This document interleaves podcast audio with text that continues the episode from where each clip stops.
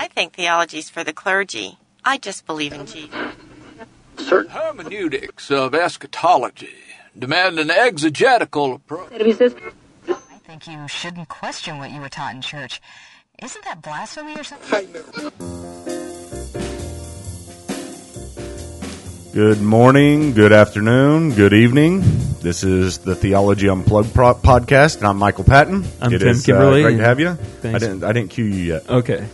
Uh, we're not Well, done with since our intro. since you were saying good morning, good afternoon, I figured this was like a timeless podcast. well, it is. so- Ti- That's the advantage of podcasts is that we can do them anytime, and you can listen to them anytime. So well, we don't know so when I- you're listening to It them. felt like we were operating outside of time, so I thought I could just jump in. is this going to be how it goes? You can before- just jump in anytime. no, I just thought. It, Do you want to introduce it? Here, go. No, go ahead. All right. Okay, good. I'll introduce Michael, who will now introduce the podcast for All this right, week. Theology Unplugged, folks. Great to see you. Great to have you. I don't see you, but great to have you joining us here. Uh, whether you're on iTunes, listening to this, maybe from the blog, if we put it up on the blog, we keep on forgetting to do that, or from just the website at uh, reclaimingthemind.org. Um, a few things. Uh, we we got Christmas coming up.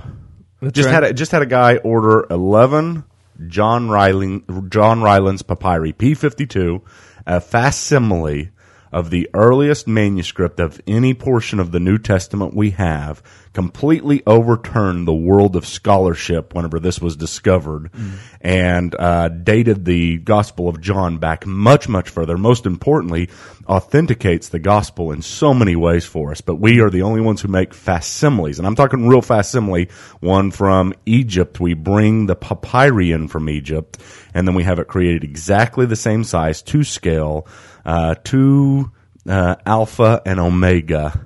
The uh, John Rylands papyri, great we, Christmas we even present. yeah we even rub ourselves in dirt and strip down to sandals and our underwear in order to really And we have the it. dirt shipped in from the from, Jordan. from Egypt. Yeah. Yes, and we actually pay someone to uh, with with a whip to whip us in the back while we're doing it, just to make us feel and like we're- shipped means they walk here because we don't we want it authentic. Yeah, it's it's it's amazing, and some people aren't familiar with facsimile. They think like maybe that's coming through a fax machine and is low quality. Yeah, facsimile. What's another word for it? Uh, replica. a replica. Yeah. I, I like replica better. Yeah. To me, it just seems. I mean, it is a Facsimile sounds cooler though. unless if you think, Everybody say with me. Facsimile. unless if you think fax machine, then Don't, say the then x. don't. Yeah, Just say facsimile. it's F A C Like fax, but take off the x, and then smiley, but take off the i and the e. okay, hey, hey, we, we got another one real quick. Don't want to spend too much time on this, but we do have our newest boot camp for pre-order. This is the boot camp number two boot camp. What is that? That is four hours of teaching theology. This It's actually less than four hours. It's four 45 minute sessions. with 15 minutes of discussion in between. So That's perfect right. for a small group, perfect for a, your Sunday school class. This one is on how to study the Bible. Mm-hmm. So get this boot camp and use it in your Sunday school class to teach them how to study the Bible. Yeah, and it, it gives you just really a very practical method and tools to be able to approach the Bible because so many people believe the Bible is true, but so few actually study it for themselves. And a lot of times it's because they're not interpreting it correctly. So they'll open a verse, read it, feel like it doesn't apply to them at all, and then close the Bible and, and are like, well, I tried to read it, but it just doesn't work for me. Yeah. And we really try and give them a lot of tools and equip people uh, to really uh, dig into to really be able to get all of the richness of Scripture. Hey guys, I give you permission. I give you permission to take four weeks off of preparation. Let us do the work for you. Guilt free. Guilt free because it's good stuff. It is good, and the the quality is really stunning. And then we've also got a new book on top 10 finds of biblical archaeology. And this author that I have found, he is the clearest, most concise, and I mean, I think he gets it all right. He's incredible. Nice. Yeah, really stunning. Yeah. His name is Tim Kimberly. Uh, and Wait a second, that's me. Wait, we've got him in studio. Here is your dollar. Thank you. Well, maybe one day we'll interview you on that. But we've got that at our website. Go to reclaimingthemind.org forward slash store. Can you find the book there? Just go to book section? just go to reclaiming the mind and look on the homepage, and you'll see an image in our image rotator of the book. Okay, and um, is it, can we put a category so that it can be found from the store? Yeah, yeah. Okay, we'll Yeah. do that. Or- hey, hey, yeah. listen, folks, we're we're not just going to talk about promos this whole time, but it is Christmas, and we want you to get some good, high quality Christmas presents. The theology program will be coming. Uh, Uh, to a town near you. yeah, it is. It is something that you guys need to get as well. If you haven't gotten that full program, get it. Best present you could get. Uh, but we're, that's not what we're going to talk about. We're going to talk a little bit about uh, uh, this idea of certainty. You have no clue what we're going to talk about, do you? I, I have no idea. you never do. No idea. That's right. I'm, I'm just generally clueless in life, so so this fits me One well. of these days, you need to come in with a topic, and I'll sit here and you can get it going. Okay. certainty. What, what do I mean by that? Uh, how, how sure are we about the truths of Christianity? I wrote a blog not very long ago that was entitled, and, and please understand, blogs need to be entitled provocatively. That's one of the things that you have to do if you're going to be a successful blogger. You have to learn how to title things. Uh, why I am not completely sure Christianity is true. Okay. And I'm not completely sure that Christianity is true. We'll Okay. pray for you. Everybody, I'm not completely sure that Christianity is true.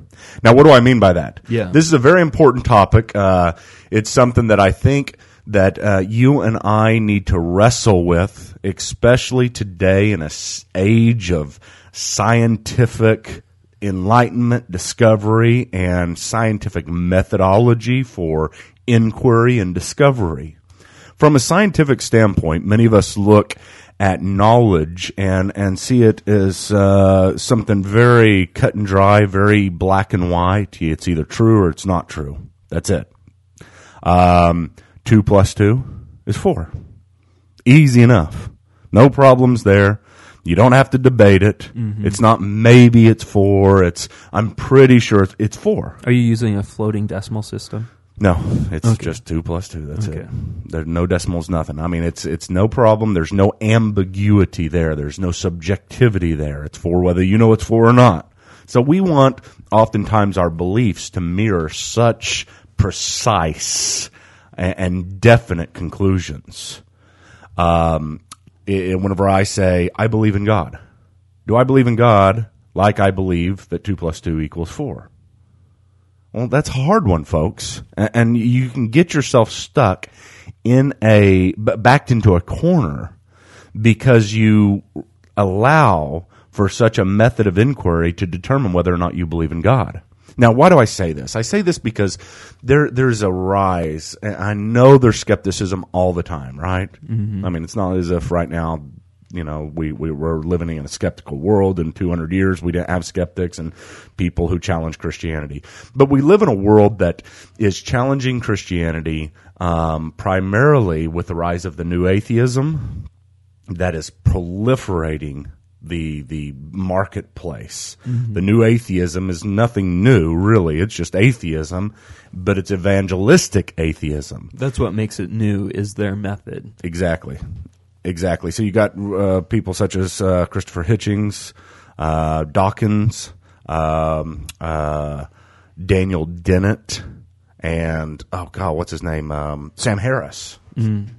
Uh, all, all of those guys would be considered the new atheists. And there, where atheism used to be thought as a passive thing, really, you're just not a believer in God. But now this new atheism is characterized by their goal is to get people to become atheists They want you to be an atheist because they think the world will be better if the world is full of atheists as opposed to full of Christians or just full of religious people in general. evangelistic. Yeah. They've got a message and they're proclaiming it and they're preaching it and they're going to seminar after seminar, debate after debate, book after book, and they are spreading this all over. Now, one of the tactics that is used whenever we're talking about people challenging your faith is to poke holes in your faith.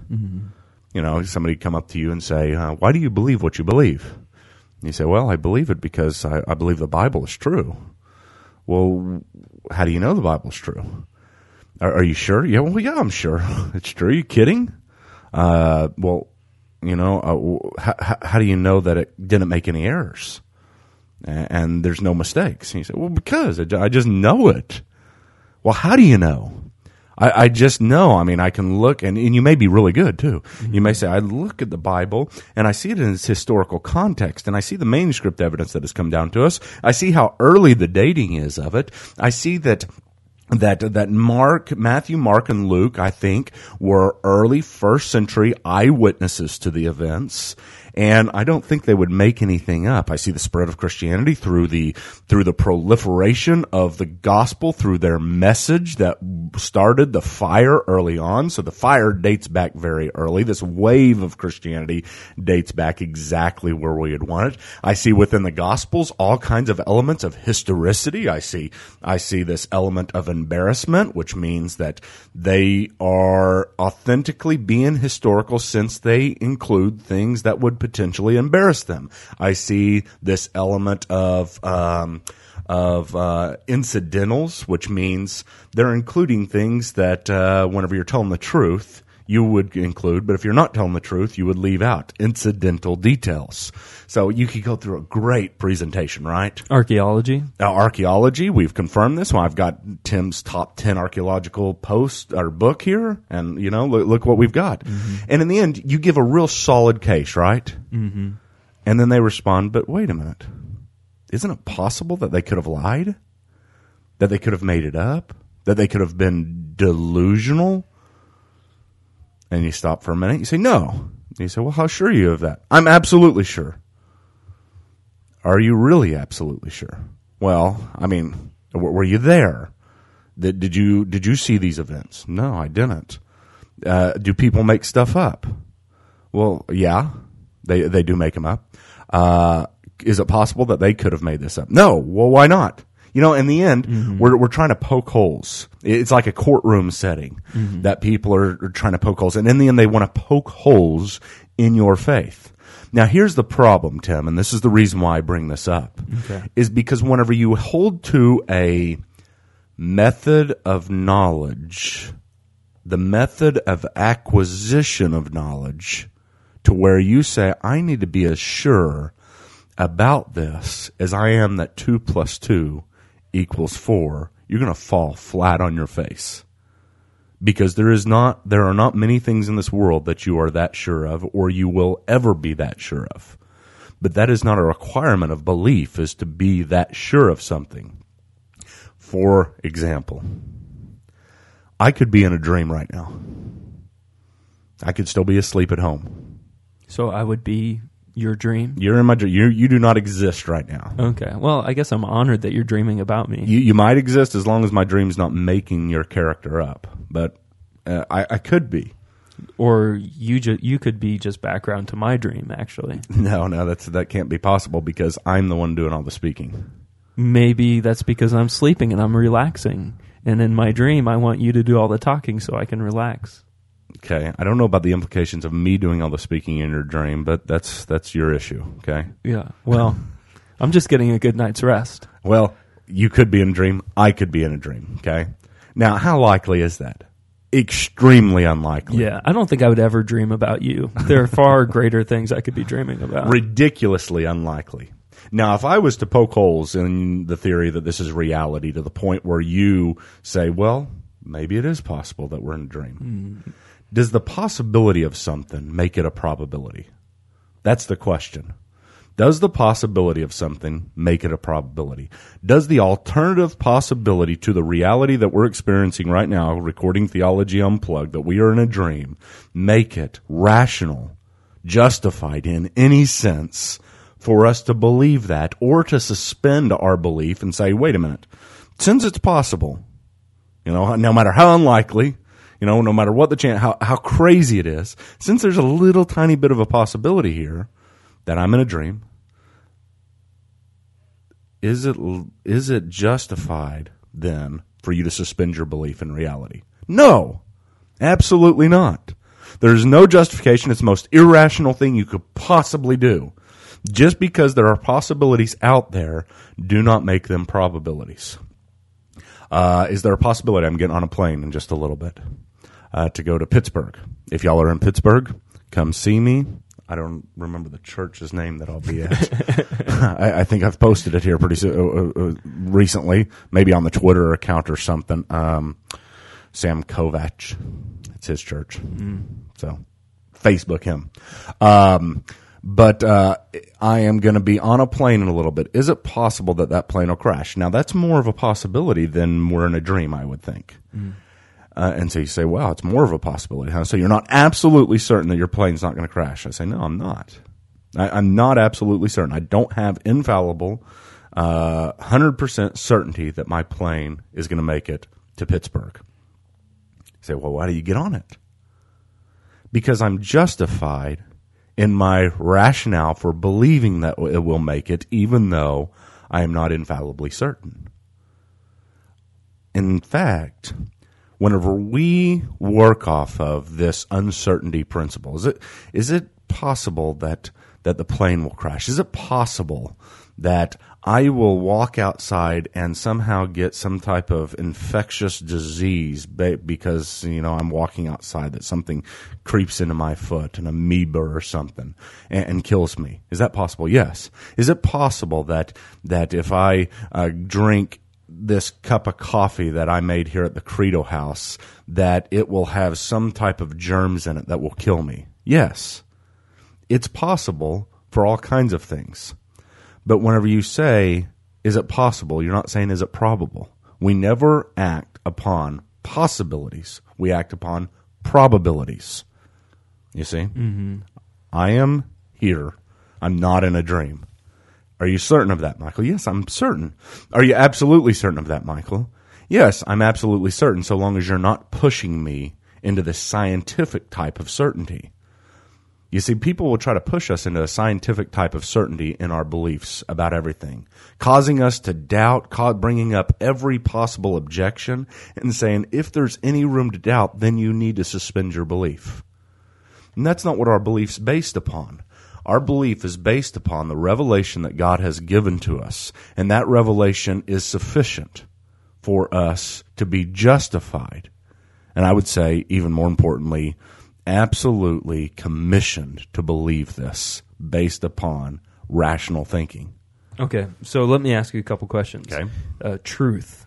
So you will know the truth. The truth will set you free. Yep. The Spirit testifies with your spirit that these things are true. What do you do with aletheia? What do you do with, with truth in this context? Uh, now, I, I recognize that you can say, okay, I believe that the Bible is true as much as I believe 2 plus 2 equals 4. I believe that, but am I 100% certain? So are you going to say that these two things can coexist? Is this full embrace of the truth, that you will know the truth and the truth will set you free, but also having this. Uh, this just openness over here openness is probably not a good term but having a space over here where scientifically you say I am not 100% certain though. Well the problem is is we're living in a post scientific age. We're living in an age where Rene Descartes in the 17th century was commissioned by the church to prove that God exists to the degree that we prove 2 plus 2 equals 4. He was commissioned by the church to do that. The problem is those are two different types of proofs. You can't do that.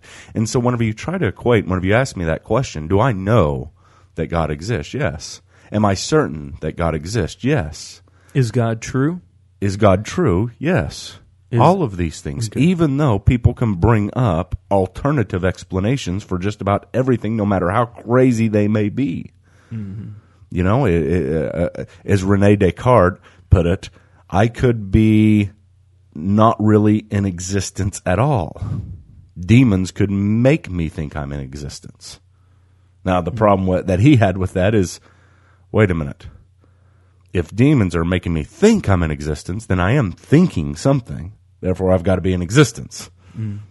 But this is the old cogito ergo sum. I think, therefore I am. But with the Christian faith, whenever we start to try to put Rene Descartes and his commission from the church to be absolutely certain in a mathematical way to our faith, we're going to fall flat on our faces. God has not called on us to make decisions based upon having checked everything out and making sure there's no excuses otherwise whatsoever. Well, you can make an argument that faith would not exist. That faith is is the hope of things that, that have not happened yet, the things Well, that have not been realized. I mean, so to say put your faith in Christ, would you say that that, that necessitates, you know, when uh, It doesn't necessitate well, uncertainty. well, let's say Jesus with uh, Thomas. Thomas is saying, "I must be certain, so I must put my finger." But then Jesus says, "You know, blessed are you, Thomas." But but or you said, "You know, Thomas, you were able to say it, but blessed are those who have not seen and yet still believe." yeah, and they are blessed. I mean, we are blessed. We have not seen yet. We still believe. So would are you say that there is so there is a special blessing for a certain amount of uncertainty? Well, I want to say a special blessing in the sense that. Uh, so you know- you're disagreeing with the words of Christ. No, what I'm saying is that the Well, if he says talking about- blessed, and you said, "Well, I'm not sure it's blessed," it calm seems down, like calm down. Okay. What I'm saying is that we are blessed in the sense that we have faith. You know, Okay. there's not a special like you know I got I got a special surprise or something like that, a better jewel in my crown or something like that. It's just that we are blessed because we have faith, even though we have not seen. Okay. But faith is not something that we say is a blind leap into the dark. Faith is not to where we, you know, say, "Well, you you have your evidence, I have my faith." That's ridiculous. Mm-hmm. I mean, God God commissions us to use our minds. God commissions us to think rationally. Hmm. God talked to the Israelites and said, "Why are you carrying around idols? Why, why are you worshiping them rather than worshiping? Don't you understand that you created them out of a tree?" Don't you understand that you used half the wood that you create, that you cut this tree down, you used half the wood for a fire to warm yourself, and half the wood to carve out an idol and say, Save me, you are my God? He says that's irrational. Well, the Israelites could come back and say, Well, could be. Could be that this, this, you, you, we don't know for sure whether or not this block of wood has some type of entity within it. We just can't know for sure. God would say, well, wait a minute. Don't you see the evidence? He's not moving. You have to carry him everywhere. Whenever you trip over a rock, he falls down because you're carrying him on your shoulders on a platform. You made him. You made him. So all the evidence is pointing that this isn't really an idol. Yeah, but you, you just never know for sure. Maybe he's asleep. Maybe he doesn't move and doesn't talk. But you don't know. Maybe there's an idol in that. Well, and you give subjective evidence. You know, my uncle's friend prayed to this idol, and they were able to conceive a baby, and they weren't before. Well, see, that would be the new atheists and this kind of methodology of acquiring truth, going back into the Old Testament and mm. arguing with God. Mm. God doesn't call upon you to use the scientific method to find Him. God doesn't call upon you and say, hey, as long as you're 100% certain and there are absolutely no objections that can be made. He says, do what is rational, do what is smart, do what is the most likely of all the options. Believe according to that. And so, whenever people can poke holes in your theories of existence, of planes, of amoebas, of Jesus Christ resurrecting from the grave, you go with what is the most likely. And sometimes it's absolutely the most likely. It's most likely that I'm in existence right here rather than in a dream. Okay? Mm-hmm. And I go with that. I'm responsible for that. As a matter of fact, if I act against that, you'd put me in a straitjacket because I'd act against it on everything. I'd never make any decisions, never be decisive about anything because there's always alternatives and there's always ways in which I can be wrong, whether getting on planes, getting in cars, getting married, uh, stepping outside, waking up in the morning. There's always bad things that could happen. But we don't make decisions according to what are possibilities, but according to what are probabilities. And whenever it comes to the resurrection of Christ and the truthfulness of Christianity, we got probability on top of probability on top of probability on top of probability, historical evidence on top of historical evidence. Everything looks the way it should. Mm. Yeah, but there may be some objection that we haven't come to yet that could explain everything. Okay, fine. Mm-hmm. You go with the insane objection that may be out there. The insane objection that you say, well, maybe Christ's body was thrown in a shallow grave and eaten by dogs. Okay, we have no evidence for that whatsoever, but you go with that. Mm-hmm. Okay? Uh, but isn't that a possibility? Yeah, but it's not a probability. And so, whenever we put ourselves in corners to where we think we are supposed to answer things with the definite modern scientific mindset, we are giving into a different worldview in order to prove Christianity to be true.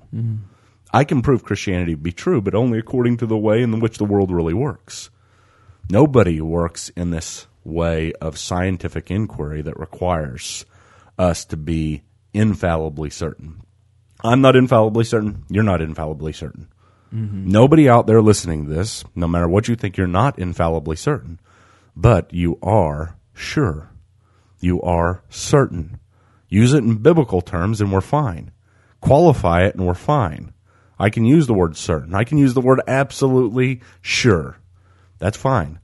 But I'm not using it in a scientific way. Back me into a corner and there's not one thing in this world outside of 2 plus 2 equals 4. Analytical truths. Truths that are true by definition. A triangle has three sides. Are you sure about that? Yeah, positive. It has to have three sides by definition. You see, there's certain things that I'm sure about absolutely in that way. But Unless if you change the definition, right? yeah, you, if you change the definition, but you know, it, it doesn't make it an analytical truth anymore. All analytical truths are true. That's an analytical truth. All truths are true. By definition, they're true. So Uh, you're using circular reasoning. No, I'm just using circular evidence Okay. in order to substantiate something. So let's say A equals A. yeah. Yeah, that's right. A equal. Are you sure A equals A? Yeah. By definition, A must equal A. So it doesn't depend what the definition of is is. No, it doesn't. Okay.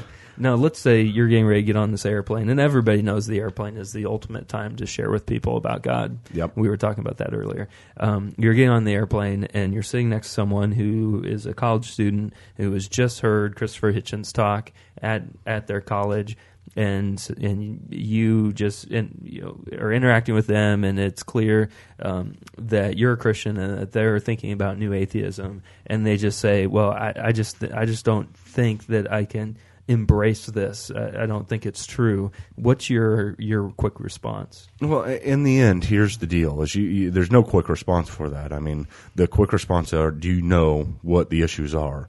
Are you well informed about the evidence? Yeah, I am. I, I'm, I've been well informed. I've been studying it for years. I grew up in a Christian home. Grew up in a Christian home. Been studying teaching a lot of Hitchings and Habermas. Habermas being a Hitchens. Hitchin, Hitchings, Hitchens. Hitchens, uh, Hitchens and Habermas. Okay. Habermas being the Christian side of it. Yeah. So you know the issues, yes, but I just can't be sure.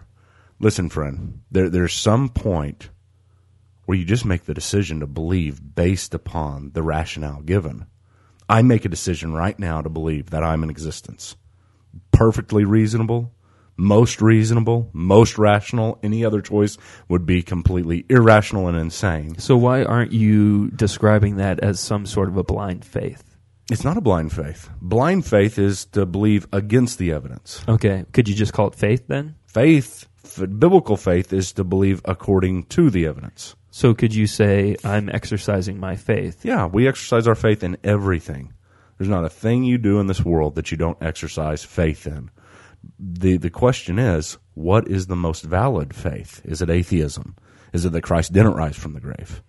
Is it that uh, God doesn't exist and the world has existed forever or came out of nothing, came out of a black hole?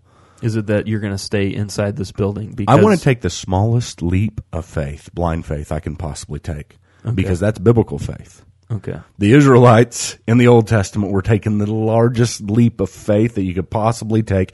Well, maybe this idol does have something in it. I mean, who knows? You can't be completely sure. You know mm-hmm. that that's the biggest leap of faith they could take. Is when they embraced And idols. God was condemning leaps of faith, blind leaps of faith in that sense.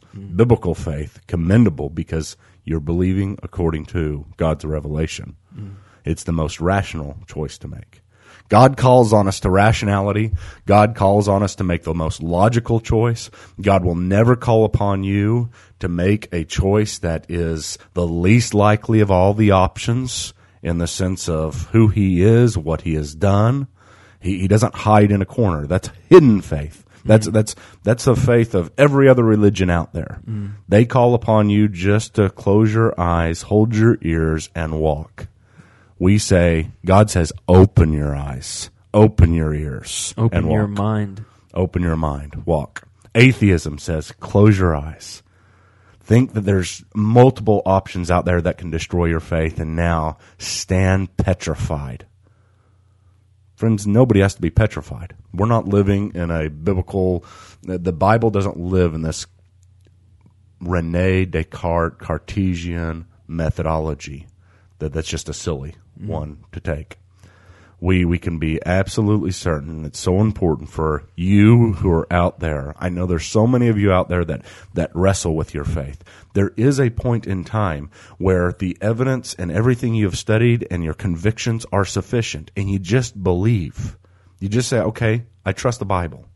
I trust it. Yes, there could be things that are out there that I haven't considered. There's always going to be things you haven't considered about everything. But where does the evidence push? Where does the evidence tell you and call you to come to? And, you just make that decision. I've made that decision with regards to the Bible. Mm. You know, in the end, it's true. I believe it's true. I'm not still waiting on the last piece to fit in this puzzle because there's an infinite number of pieces that I could look for. At some point, it's sufficient to believe that I exist and I'm not in a dream. And at some point, it's sufficient to believe that Jesus Christ is who he said he was. All right, folks. Theology Unplugged. Uh, got a little bit unplugged here. Mm-hmm. Tim got a little bit crazy. Got a little riled up. Wake up, Michael. Michael, Michael, wake up. Where am I? Have I been here this whole time? Yeah. Until next week, folks. You've been listening to Theology Unplugged. Visit our iTunes page by searching Theology Unplugged at the iTunes Store. All episodes are available as free downloads. Theology Unplugged is made possible by Reclaiming the Mind Ministries. Reclaiming the Mind Ministries is a listener supported ministry. If you've enjoyed this session or benefited from it in any way, do consider partnering with us. For information on how to become a ministry partner and for a complete listing of ministry resources, visit the RMM homepage at www.reclaimingthemind.org.